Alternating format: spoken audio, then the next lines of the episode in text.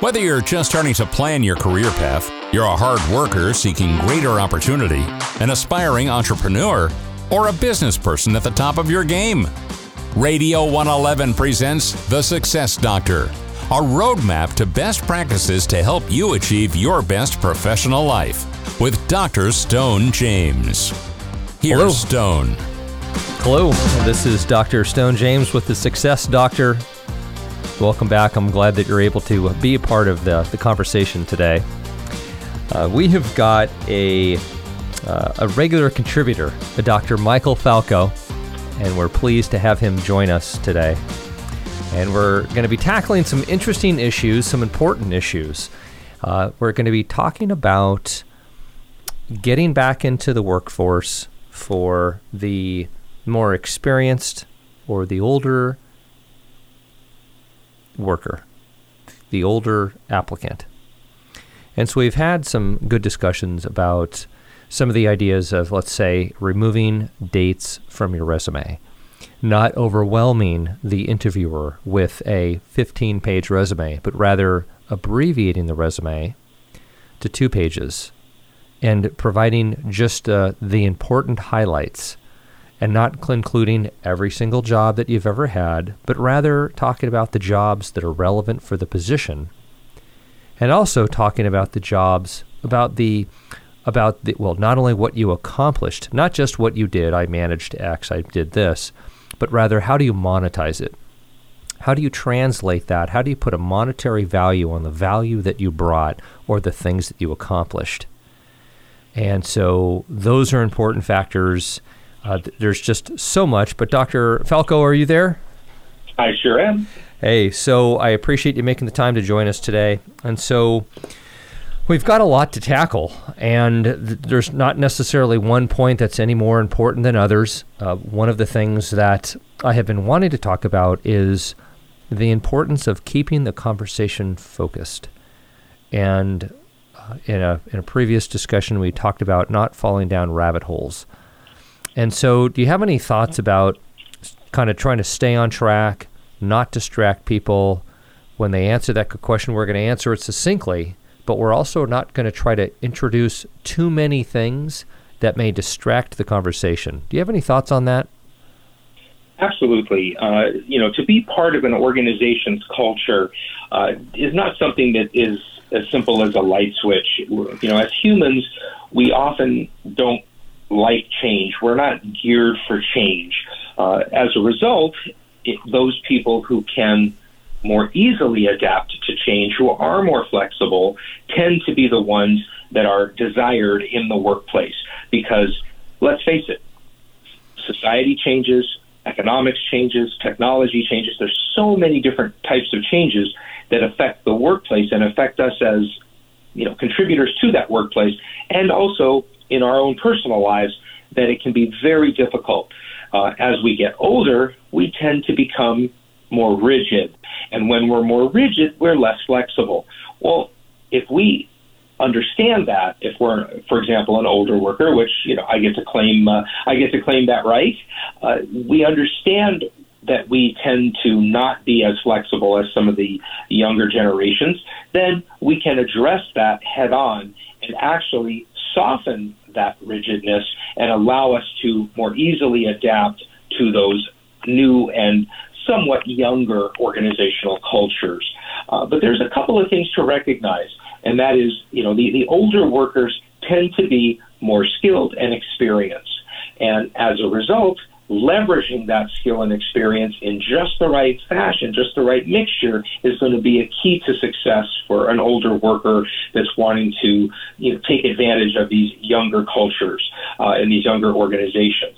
Because they have the ability to help. And, and one way, uh, especially if you're an executive or you have you know, significant senior management experience, is the ability to mentor.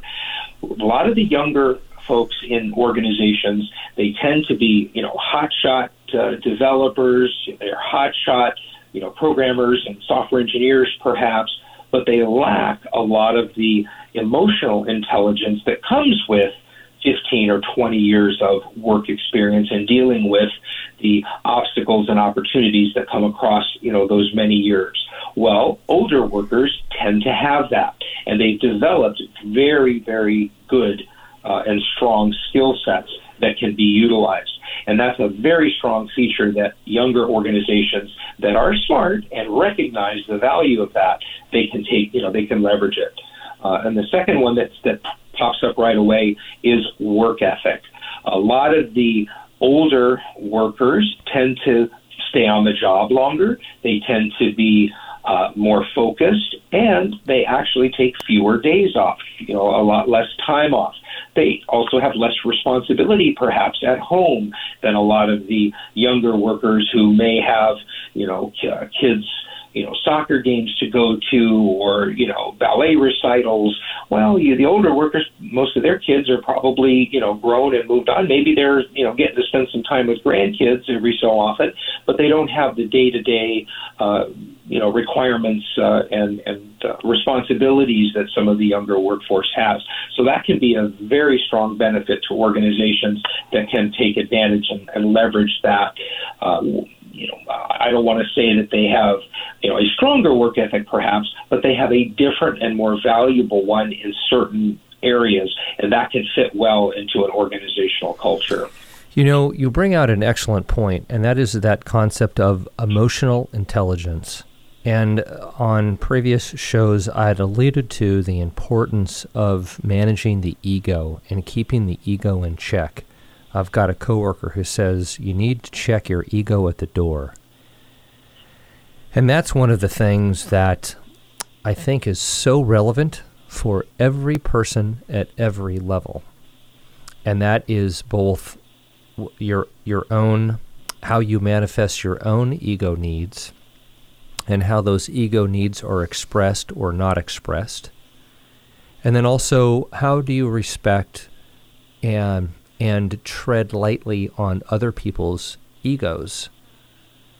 And so, you know, I, I saw a situation where there was a, well, I had been in a situation where I was a younger person coming into an environment, and I was dealing with, uh, in one case, I was younger, substantially younger than the person that I was managing, or I was younger than other people who are now on my level but who had been with the organization a lot longer. And that was one of the things that I really strived to ensure that I had was the emotional intelligence and to make sure that I showed them the respect and deference for their experience, for their time in the organization, and ultimately just for them as individuals. And and I, I took extra care. And I'm not saying I did a perfect job of it. Uh, you know, I I'm, I'm, sure I could have done things better. Uh, I don't know that I had huge mistakes, but I, I tried to really pay attention. I tried to tread softly. Uh, there was a saying that I'd heard years ago that I loved, and that was be careful in the words you choose because you never know what words you'll have to eat. And so that's something that I've always tried to be sensitive to is am I am I in, am I invoking someone's ego? Am I challenging or threatening someone's ego? Because if I am doing that, either intentionally or unintentionally, by challenging their ego, what I've done is I've done two things. I have created an enemy that will, will that will willingly die on the hill to defend their ego. And then two, I have more or less given up any hope of constructively solving the problem. And so I've seen people who I've asked myself, gosh, are they just looking for a, a fight, an ego fight, or did they actually want to solve a problem? And so that whole emotional intelligence, I think, is really important. In fact, one of the things that I'm a huge fan of, and I'm sure, well, I know how well how well read you are, but that is is that are you constantly reading?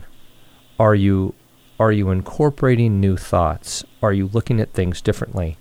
Do you recall uh, our body of knowledge as a race has doubled, and I want to say it's doubled in our lifetime. Do you recall the specifics of that? Um, I'm, I'm, I do recall that when we look at the concept of you know the, the body of knowledge that we produce, uh, information is being produced so fast and so rapidly that we're actually going to run out of the ability to classify the volume of it in terms of you know the late you know, the, the knowledge we or the, the terminology we use is you know gigabytes or terabytes or petabytes or exabytes. We're going to actually run out of terms to be able to describe the amount of information we're producing because we're producing it at such a rapid pace and from so many different sources, uh, especially when we start looking at you know areas like social media and people with video capabilities and, and you know, capturing pictures and capturing, you know, video. Uh, it, it's it's astounding, and you know, we look at it, you know, in the technology world uh, in the classroom. I'll talk about, you know, what comes after the petabyte, what comes after the the exabyte. Uh, we start to get into yottabyte and zettabyte, and it, and, and we don't even have anything next, you know, to come after that. Uh, there, there's a term that will that'll be uh, chosen uh, relatively soon because we're running out of of ways to describe it. But it, it's interesting you bring up the concept of the body of knowledge because if you think about it, that's what older workers bring to the table that the younger workers just do not have. They can have special, the younger ones can have specialized knowledge because they just learned right out of school the latest and greatest, you know, technology or the latest and greatest, you know, business practices or whatever that may be. But the older worker knows how to utilize that in an environment that creates productivity. And it doesn't even matter what field it's in, they understand how to make it work. They understand the customer, uh, you know, business relationship. They understand how critical that is. They understand the value of training, for example, because let's face it, they've been trained a lot in their, you know, 30 plus years uh, of their career, where the youngsters their concept of training was when they took their the most recent college class, for example, or vocational class that they took. And so the older uh, workforce understands how the customer in, needs and enjoys consistency and personal attention. And so there's there's aspects of what the older workforce can bring in terms of that that emotional intelligence that you mentioned, Stone, that is so essential that if you think about it, you know, it'd be really good if if those youngsters, so to speak, had the ability to absorb some of that from the older workforce.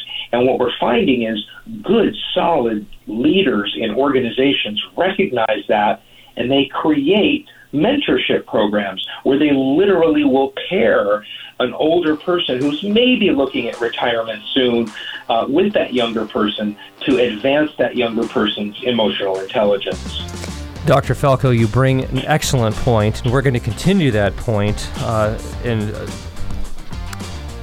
talking about that mentor opportunity and how when you've got a younger person and an older person, that older person is not challenged or threatened professionally by that younger person, and it might there might be incredible opportunities to mem- mentor the younger folks with the years of experience that that older professional has. And so this is Dr. Stone James on the Success Doctor, and we've got a wonderful and regular contributor, Dr. Michael Falco, and we have got some great things to come.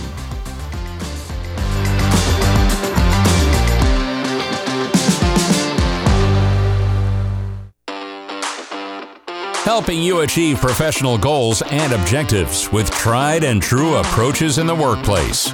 This is the Success Doctor on Radio 111.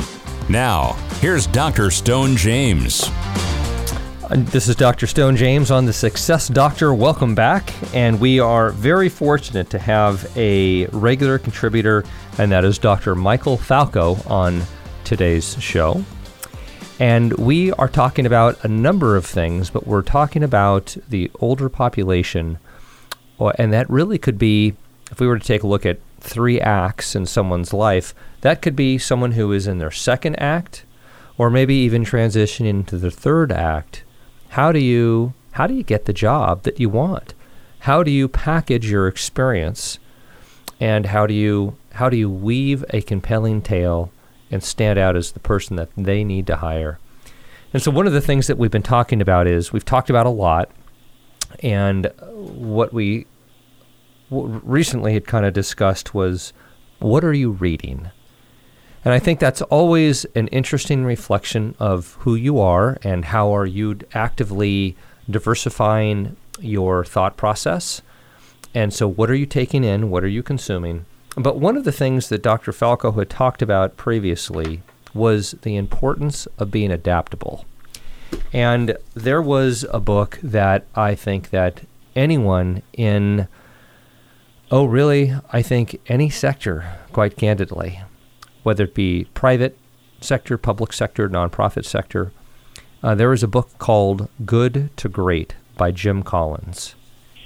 And, and we could have an entire radio program just or many radio programs just dissecting this book. This book was the product, I want to say, of five years of research. This is from memory, but five years of research by an entire research team.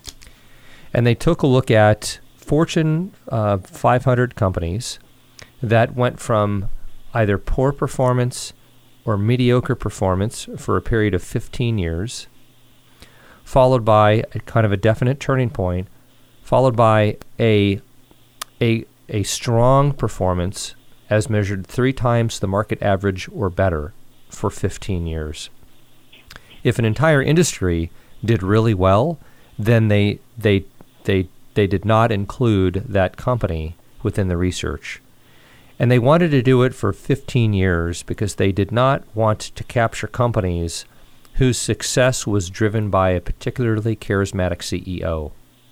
They wanted to try to find out what what about those com- do companies like that exist? And what about those companies took them from good to great? And so, after evaluating, I want to say it was 1,400 companies, they found 11 companies that fit that profile that went from good to great. And so, one of the aspects of that discussion, and we won't dive into too much, um, uh, too too much detail, but it built on what Dr. Falco was saying earlier, and how do you be adaptable?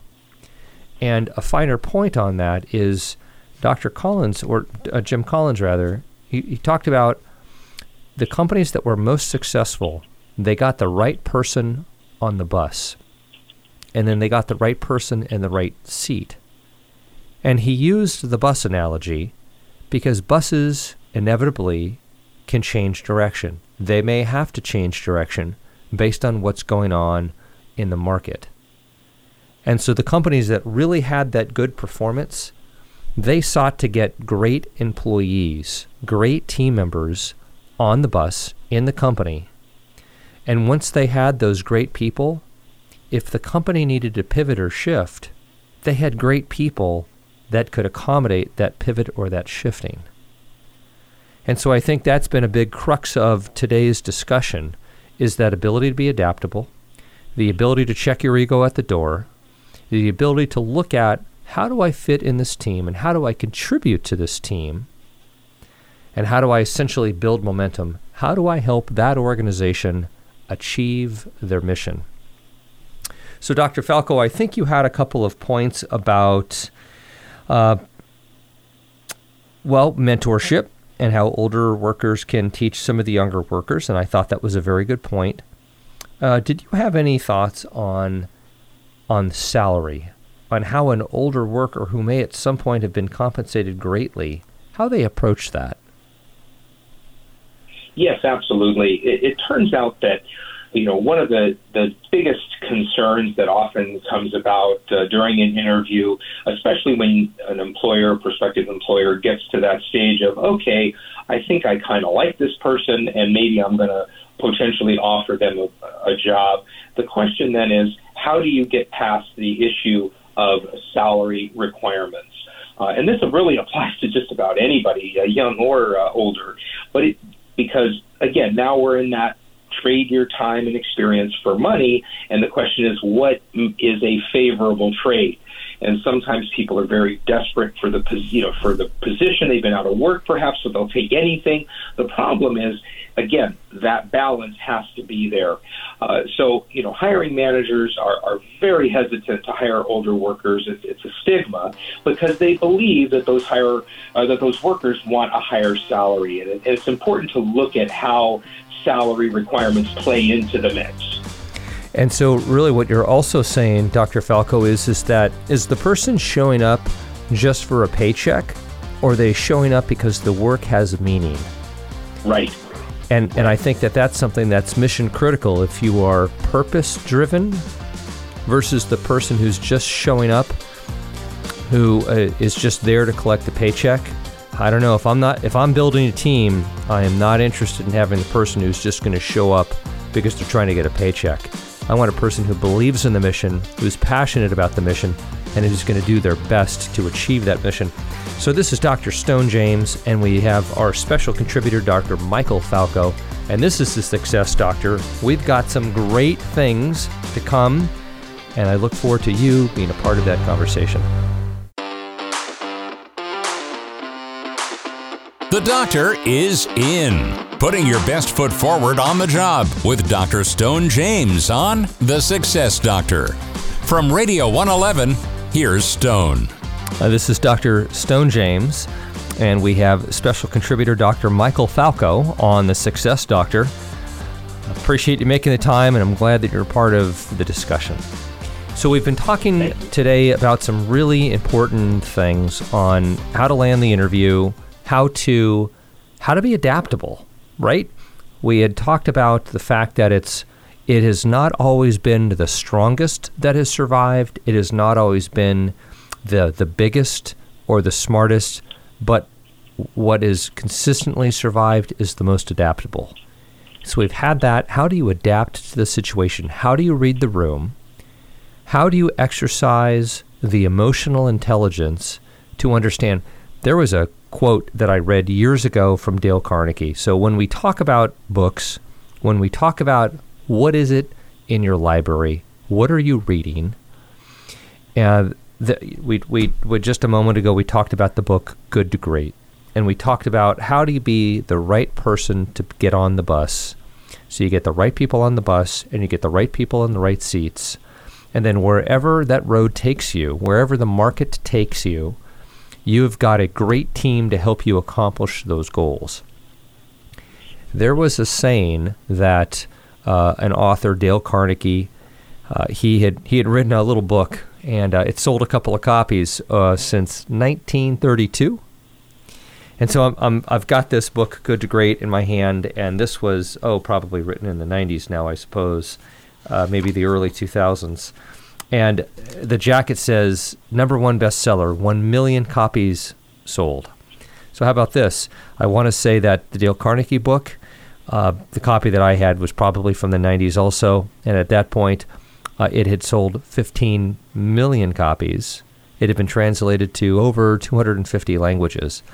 And so that's another absolute must read for sure. It's about how to be essentially a good human, how to get along and work with others, and really get the best out of yourself and others. Um, and that is, is how to win friends and influence people. But one of the things that Mr. Carnegie had said was bait the hook to suit the fish. And Dale had said that, hey, I love strawberries and cream. But when I go trout fishing, trout, they don't like strawberries and cream. They do like worms. And so it'd be appropriate for Dale, if he's fishing for trout, to use worms, what the trout likes, in order to try to catch the trout. And and I think that is still very much the case in life. And so, uh, Dr. Falco, I would love to get some of your thoughts on this concept of network. Years ago, there was a, uh, a wonderful woman whom I had worked with in the real estate development world, and she was a title professional and she had recommended a book called The Power of Who. And it was interesting book. I wasn't too excited about it initially when I heard about it. it didn't sound that interesting when I read it. It uh, it resonated. And essentially, The Power of Who, more or less, if I were to take 150 pages and distill it down into four sentences, it more or less talked about you know everyone that you need to know within your circle. It may not be a direct contact, but there are very well likely people within your circle who know someone that can connect you to who you need to be connected with. And that really reshaped my thinking in terms of just my my professional and personal circle. And so Dr. Falco, do you have any thoughts about if someone's looking for a job, do they just only limit their search to online where they have no face, they have no name, and they're just submitting their information in a miserable portal and attaching a resume in hopes that somehow out of 200 applicants they'll stand out? Or do you think that they should be trying to work their network and reach out to people that way? Well, clearly, Stone, the network is is going to win out uh, hands down. Uh, what we're finding is, especially in the uh, tech sector, uh, the interviews that you know people are doing uh, based on online connections, whether it's LinkedIn or Monster or any of these uh, job sites what we're or, or career sites. What we're finding is a lot of organizations maybe don't even really have openings yet, or they're openings but they haven't gotten funding yet for it, or they're just out there doing kind of a survey, uh, whether it's a job specification survey, a job salary survey. They're literally out there doing things that do not end up ultimately, you know, uh, resulting in a job for, for an applicant. And it, it's unfortunate because these applicants are a serious about trying to find a job, and they're putting a lot of effort into these uh, these multi-level interviews. Well, it it's it's not rocket science to recognize that an older worker probably has a pretty good network. And that network can be tapped literally word of mouth. Uh, most jobs come from people you know. And the reason is very simply if I'm looking to fill a vacancy and somebody in my, as you put it, circle says to me, Oh, you should talk to Bob or Carol, they have a lot of experience in that area. They would be great. What better recommendation could I ever get than somebody in my circle who I trust? So that's basically almost a foregone conclusion that that person is going to be at the top of my list before I even interview them. So clearly, leveraging your network uh, usually will lead to opportunities that you may never have thought were possible. Uh, I, I could go through countless examples of how that was far better, whether it's a professor that you know uh, at the you know that you took a class from, or whether it's your neighbor or anyone in your circle. Getting the word out that you're looking for something can result in a uh, in a score very very quickly and easily. You know, you, uh, Dr. Falco, you bring out an excellent point. I had a situation years ago when I wanted to get into a certain industry, and it was a completely unrelated industry. And I had finally made the decision that I wanted to do it. And at the time, I was training for triathlons, passionately loved it. And I went to my uh, my it was probably a Tuesday evening workout, and it was with a group of other triathletes, and we would all get together at a certain time out in the kind of the middle of nowhere, and we would train. We would cycle, and then uh, potentially we'd hop on. You know, we'd we'd start running afterwards. But I went out there and I said, "Oh, you know what's going on?" Talking to people, and and I kind of put out like this is something that I would like to do, and lo and behold, a person in the group that I knew, I knew her name, very nice person. She said, Oh my gosh, I have got a friend that does XYZ. Let me put you in contact. And it was just amazing how, when I put it out there, when I nonchalantly put it out there, I didn't try to burden anyone. I didn't try to make it anyone else's responsibility, but I just kind of voiced it. I had another situation where uh, I was dating a, uh, a, a wonderful woman and she was kind of she she was in a field that was kind of directly related to the field that I wanted to get into, although vastly different. And I had put it out to her, and she said, "Oh my gosh, I just met someone just the other day who does that. In fact, let me put you in contact with that person." And long story short, she was able to put together a informational interview and I talked to that person for information purposes only, right? So I wasn't trying to put pressure on that person, hey, I want a job, I expect something from you. But rather it was just, hey, can you can you help me understand this? I'm interested. I think it would be interesting in this. I think it would fit my skill set, but I'd like to hear your opinion. And I approached it just from the informational standpoint. And at the end of the discussion, the person said, Well, are you interested in having, you know, are you interested in pursuing an opportunity like this? I said, Well, yes, I am. And he said, Well, would you like an interview? I said, Well, I would love it. And so that's how I ultimately I interviewed and I ultimately got the job. And so your point about leveraging your network, and I would I would add that you never want to appear desperate. You never want to burden someone else with the request. And and I've always found very successful and, and I would be curious your thoughts. But when you talk to someone, is it just kind of nonchalant? Hey, do you happen to know anyone who might know someone for this field? As opposed to, hey, Michael, do you have a job that I could have? One puts a lot of pressure and focus on you, and that may be a big burden for you, and you may not want that burden. You might not want that stress. But the other one, hey, you know, uh, Dr. Falco, if you run across anyone who's you know looking for a competent professional, uh, would, could you just if if you happen to think of it, would you let me know? Because I'm looking for something that I, I want to enjoy, I'd find passionate, blah blah blah. And so it's just if if you run across anything, I sure would appreciate you thinking of me and and making the introduction. Is that something that you could do? And that's something that is it's casual. Uh, there's no pressure. There's no expectations do you have any thoughts on, on what I've just kind of shared there? Absolutely, Stone. It turns out that, uh, that it's something that I do almost every day, uh, you know, in the collegiate environment. Uh, my students will come to me and say, "Oh, professor, I'm looking for something. Do you have any any suggestions, any recommendations?" And obviously, in many cases, I'm a pretty good judge of that person's you know capability, not just academically but also socially, because you know they appear before me usually uh, a couple of times a week, maybe uh, over the course of a semester. Sometimes they take me for more than one class. And as a result, I have a, a pretty good feel for them uh, in terms of their capabilities, of even their writing styles, and, and their and, and so forth. So, when they come to me and they and they suggest that, the very first thing I think to myself is, would I want this person to work for me? And if I if I think yes, then I'm very likely to assist them, whether it's a letter of recommendation, maybe it's a uh, an introduction, uh, or something along those lines.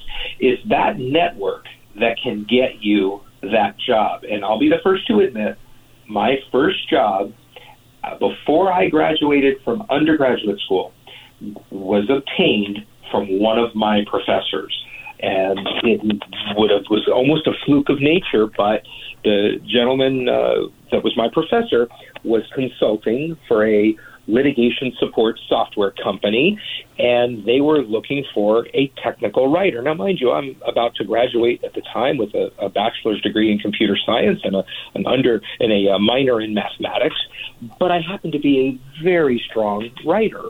And the only reason he knew that is because he assigned a, a term paper in his class, a software engineering class. He returned my paper, you know, gave me a, a high grade, and said, "This is one of the most well-written papers I've ever seen.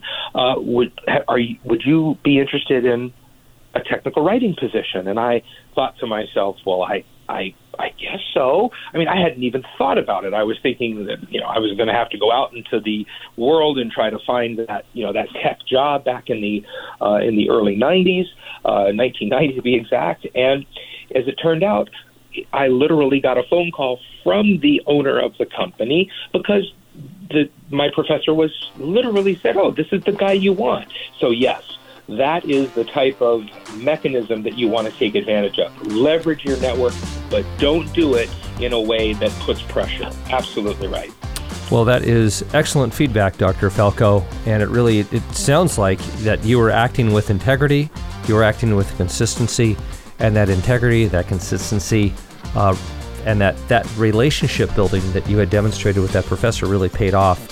So you are listening to Dr. Stone James and Dr. Michael Falco on the Success Doctor. We have got some great things to come.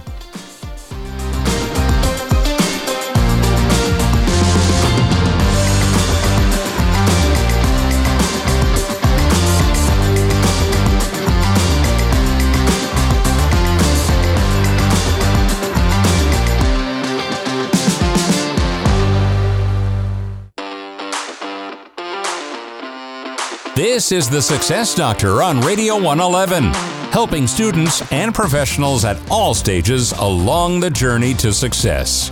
Now, here's Dr. Stone James. Welcome back. This is Dr. Stone James with the Success Doctor, and we are privileged to have a a regular contributor, and that is Dr. Michael Falco on our show today. And we've been talking about some really interesting things. We've been talking about people who are in their second or their third act of, of their careers or of their kind of their work life. And we've been talking about how to penetrate the job market. And we've covered a lot of ground. We've talked about how to how to try to reduce the opportunity for ageism on your resume by eliminating dates by uh, curtailing the information to no more than two pages and then even summarizing it even more to really focus on the core abilities um, that you possess that relates to the job that you're applying.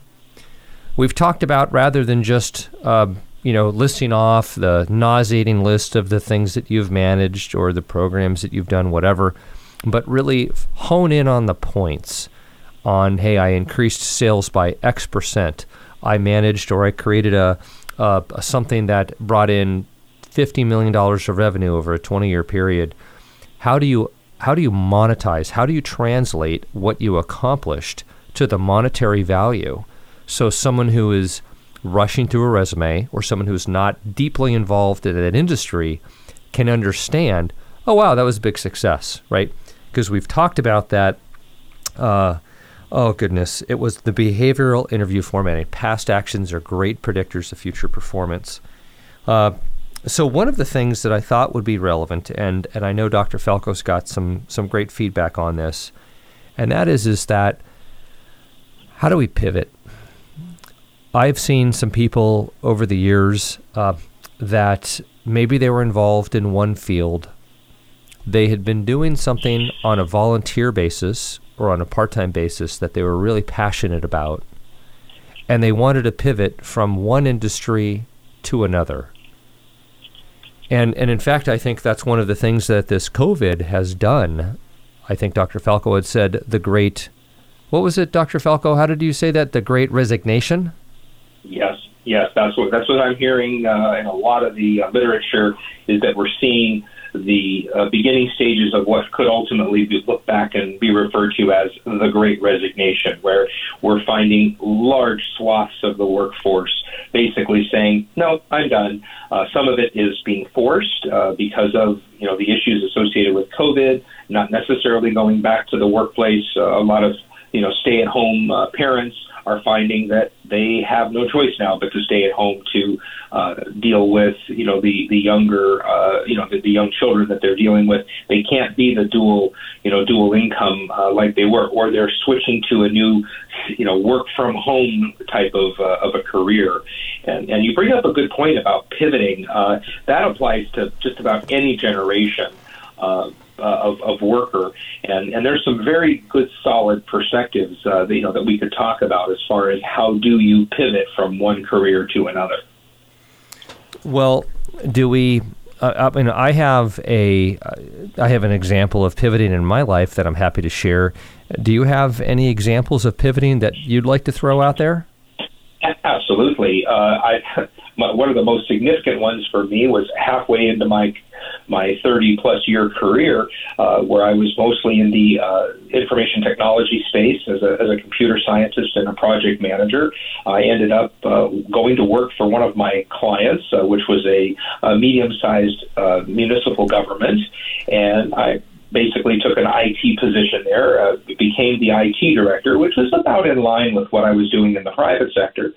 But then, by a fluke of nature, uh, ended up in public administration uh, never having taken a course in public administration, short of the you know uh, political science 100 that we all uh, took as part of our uh, you know either undergraduate uh, degree or maybe even our high school American government class.